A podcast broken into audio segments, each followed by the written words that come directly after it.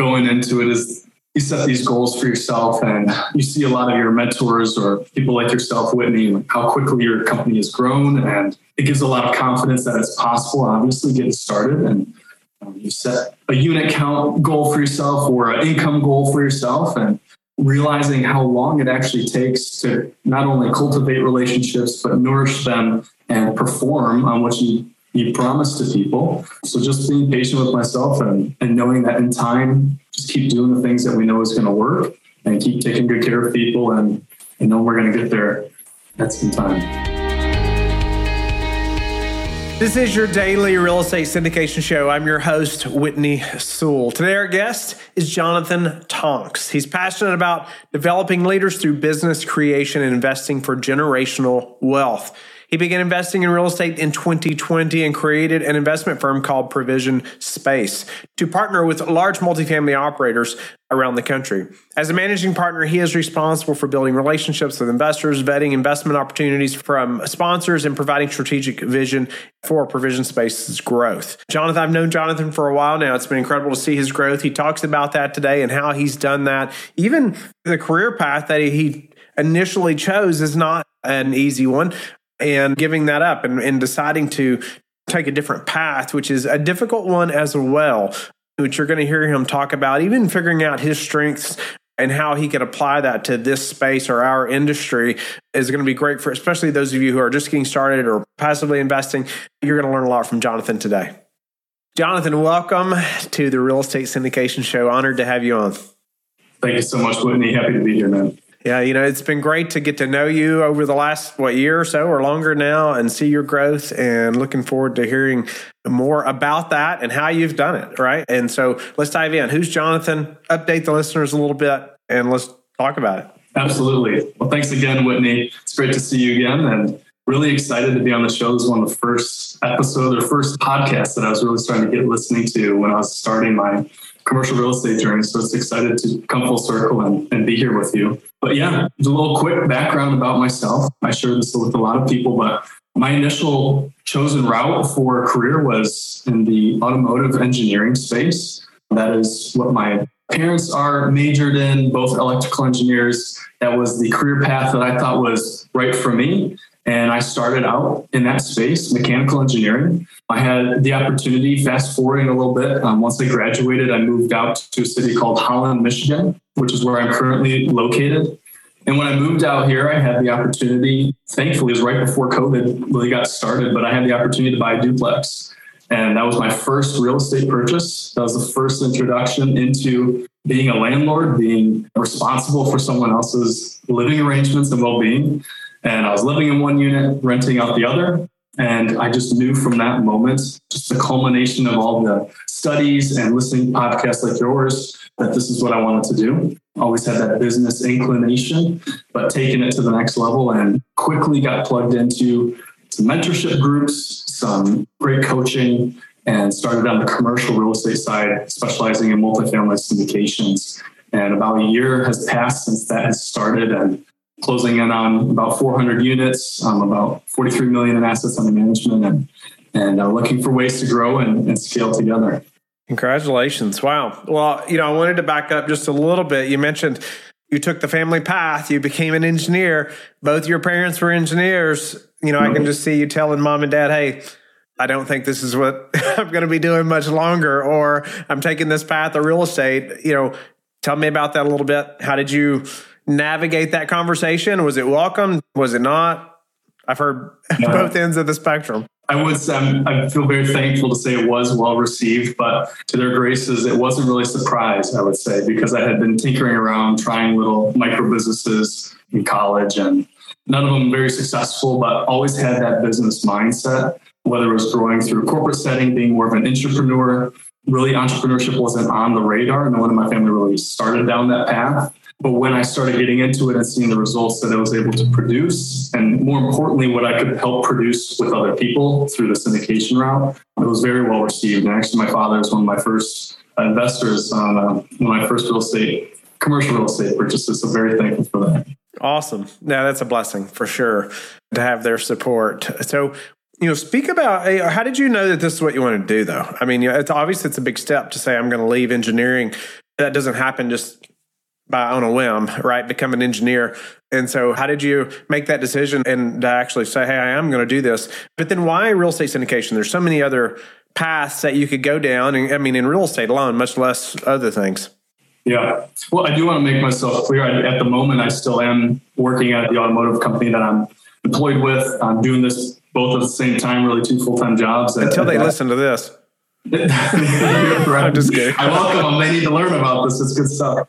But yeah, so it was the conviction in my heart that this aligned more with what I want to see in terms of performance based compensation, really. And if I'm going to put all my energy and joy and efforts into something like creating a, a business, one, I'd like to be compensated for, but two, I'd like to see the growth and the connections that come out of that. And it, it really happened when I started hitting it hard, reading the books, fully invested in that mentorship program, and being involved in conferences around the country and seeing the energy and the camaraderie and just the relationships that were coming out of organizations like that, that just resonated with what I'm looking for, what I, I believe from an operator or from a business perspective. So that's really kind of what nudged me in that, that path. How did you determine, you know, your skill sets or strengths, you know, how they would be applied in this business? I know you are busy working with investors, but a lot of engineers go down the underwriting path, it seems, right? But what are your thoughts behind how you determined that for you? Yeah, it was a great question because I didn't figure it out right away. I thought I would have to do all of it, but quickly realized, especially in commercial real estate, but any form of real estate or business in general is a team effort. So I was starting out by just underwriting properties and learning how the models work and how value is created. But it, it really it became apparent after that first opportunity to partner in asset where I was raising some capital, but also trying to understand the financials of it. That I realized I really enjoyed just speaking with people more, sharing what's possible, um, getting people involved that wouldn't necessarily have that opportunity outside of the relationship that I might have with them. So it started off, I thought I was going to be an underwriter and and I think I just gravitated a little bit more towards it's nice to have those competencies as an engineering mind to see and understand how it works. But I like meeting people and, and sharing that the good news with people a little bit better. What's been the hardest part of the syndication business or process getting to where you're at now? Patience. I think going into it is you set these goals for yourself and you see a lot of your mentors or people like yourself, Whitney, how quickly your company has grown. And it gives a lot of confidence that it's possible, obviously, getting started. And um, you set a unit count goal for yourself or an income goal for yourself and realizing how long it actually takes to not only cultivate relationships, but nourish them and perform on what you you promise to people. So just being patient with myself and, and knowing that in time, just keep doing the things that we know is going to work and keep taking good care of people and, and know we're going to get there at some time. Oh, it seems like forever when you're just getting started. you know, it's, oh my goodness, I think back. But in the grand scheme of things, it's not very long. Mm-hmm. Yep. It's just not. You just have to keep moving forward, right? Which you're doing. So, what about What's been the biggest challenge for you other than that? And say the last six to eight months, 12 months? The last six to eight months, maybe quality of the asset that we're trying to take down. Look through quite a few coming across and and it's more so being selective on what type of financing are we getting, what are the relationships that are involved in the assets, like how well do we know the operators that they delivered in the past, do they have experience in that market? Because especially in my scenario, all of the assets that I'm involved in are outside of my home state. So really building that trust and knowing intimately who's running the property and if the numbers make sense. So I've seen a lot that just they may be close to the criteria I'm looking for, but I'm trying to stay diligent and persistent in that regard. What about you mentioned partnering with others? Speak to building the relationships so people are willing to have you partner with them. Mm-hmm. Well, the first thing is figuring out what kind of value do you bring to a team? And it can come in various forms, right? Like we mentioned, someone could be an excellent underwriter and could provide second set of fresh eyes. You could be bringing capital to an opportunity like the avenue that I've chosen. But it starts off by by just being willing to kind of bird dog it and, and help out wherever possible. I've seen guys get started by guys and gals get started because they had a drone and had excellent video footage and they're helping on due diligence whatever you can do to get your foot in the door. But in the end, you've got to bring some substantial value in terms of a capital, deal flow, or relationships, connecting people to people maybe boots on the ground. So whatever avenue and core competencies that you have can be used as value for a team. So just getting to know people through those avenues. What's been your best path for you know building your investor base, getting started and up to this point? In-person conferences are a huge component of it. It's tailored a little bit now because of the content we're posting on social media.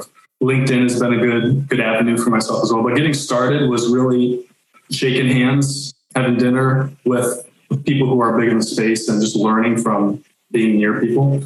But when it comes to investors, again, it's hard to be in person. Zoom is great, and having this technology to meet people or call people is, is excellent. But really, getting face to face has been huge when it comes to bringing on new investors. Speak to your follow up process a little bit, how you differentiate yourself from other, maybe other companies, or what that looks like.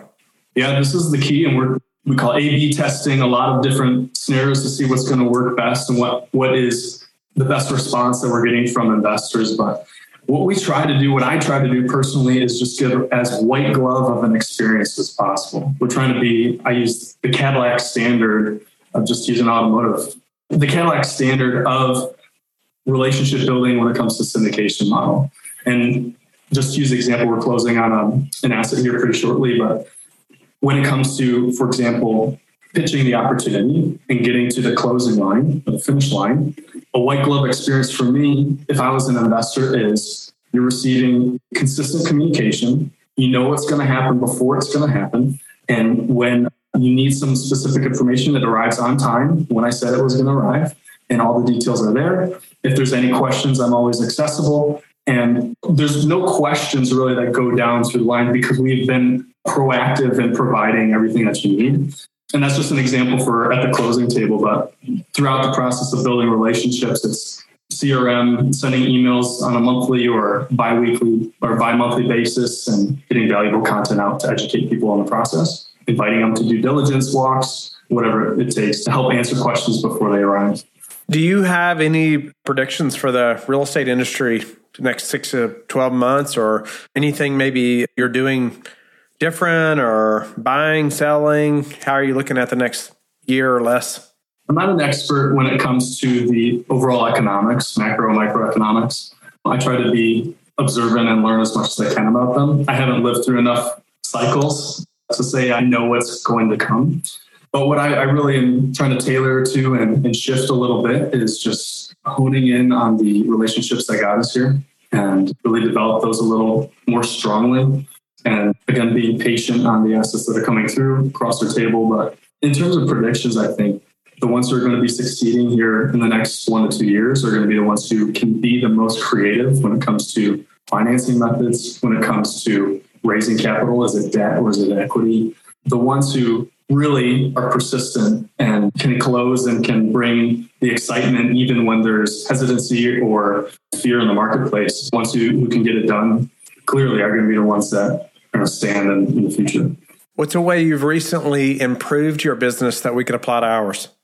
Adding a partner, actually. Expanding out and not just a partner like another syndicator or someone who's well versed in this field. I'm I'm bringing on a good friend of mine who's actually he's in real estate, but just a different side of it, more on the residential. And he brings some of the systems and some of the relationship building skills that I lack that we complement each other.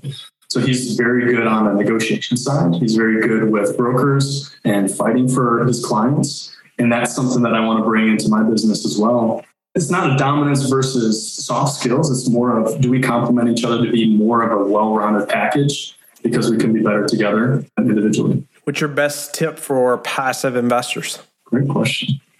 Invest with Whitney or myself. Um,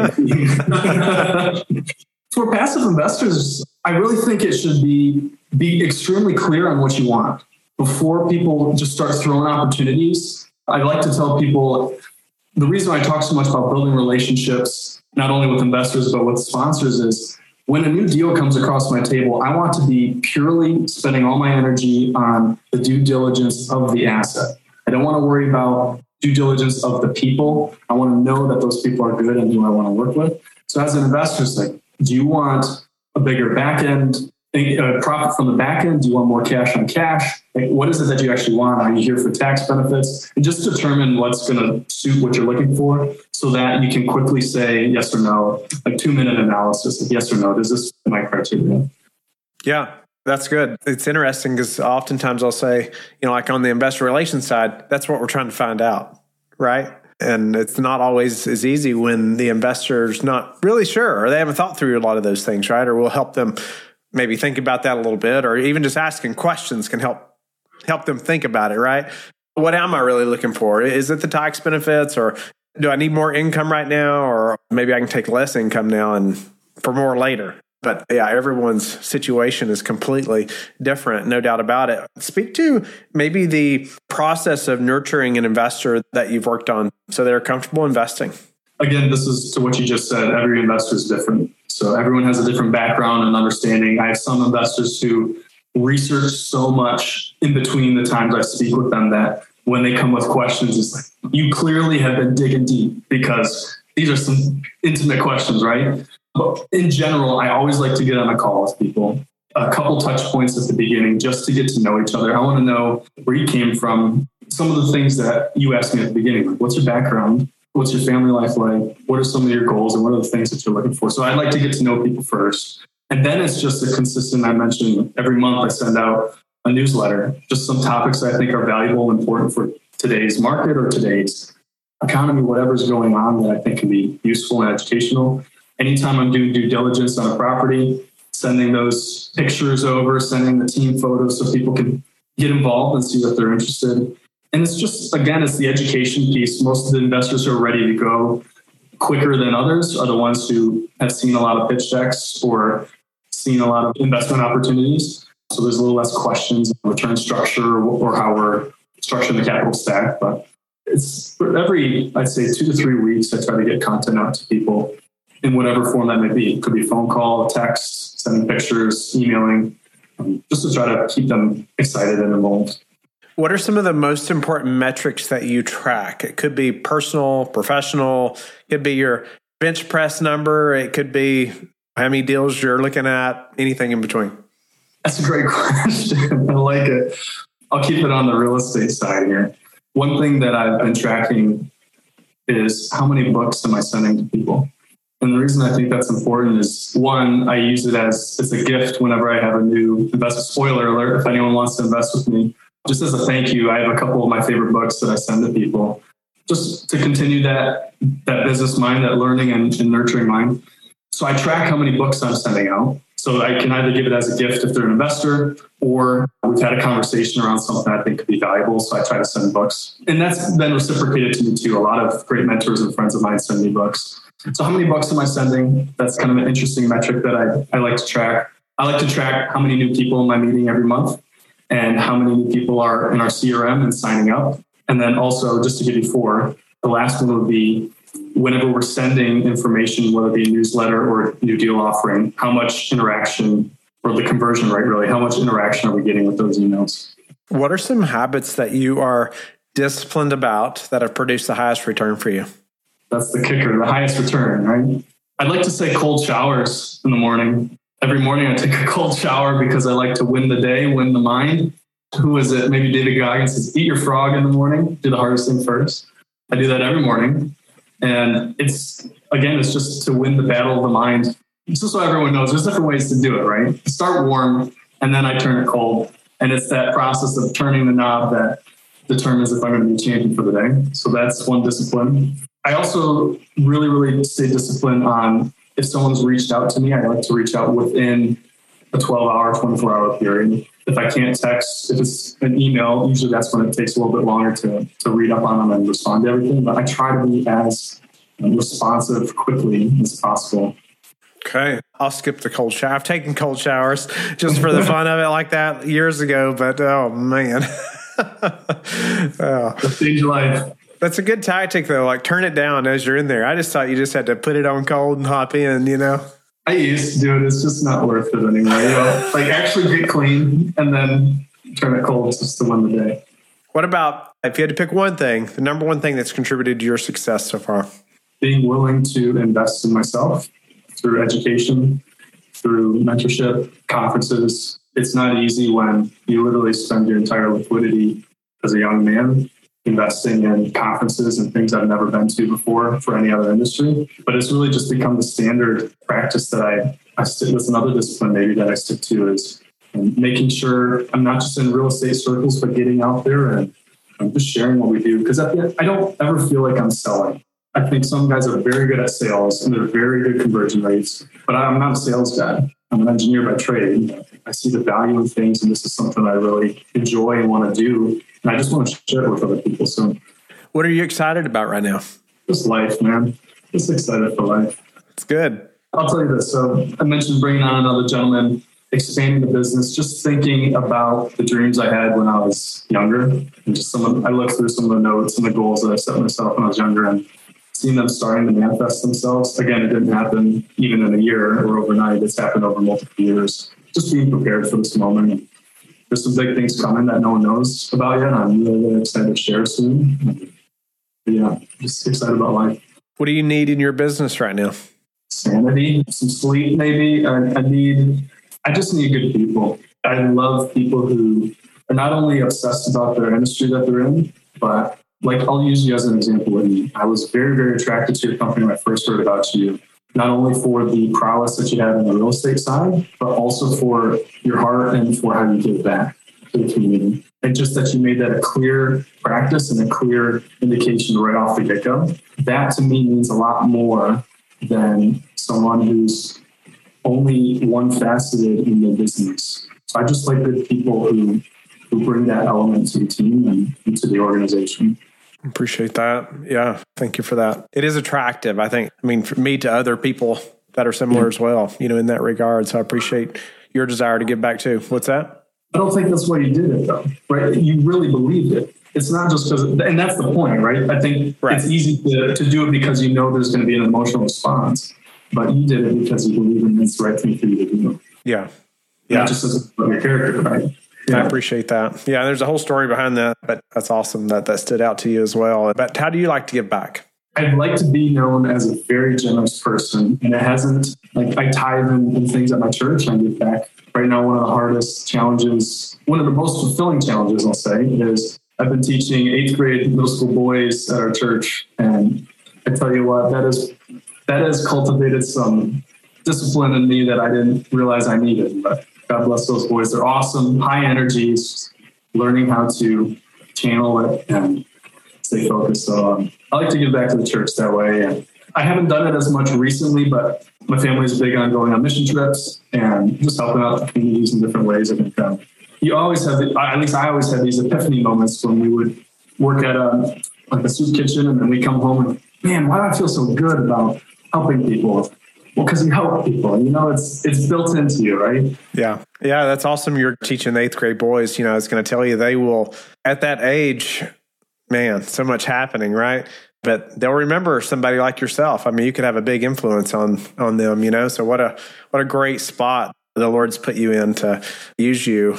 You know, in those young men in their lives. So grateful for that. Appreciate you sharing that and your desire heart to do that as well. Tell the listeners how they can get in touch with you and learn more about you. Yeah, the best way if you want a quick response, just follow me on LinkedIn and shoot me a message. Love to chat with you there. But best way is either through my website, provisionspace.com, LinkedIn, like I said, or you'll see my contact information on the website and just reach out, give me a call, shoot me a text. That'd be uh, the best way. Thank you for being with us again today. I hope that you have learned a lot from the show. Don't forget to like and subscribe.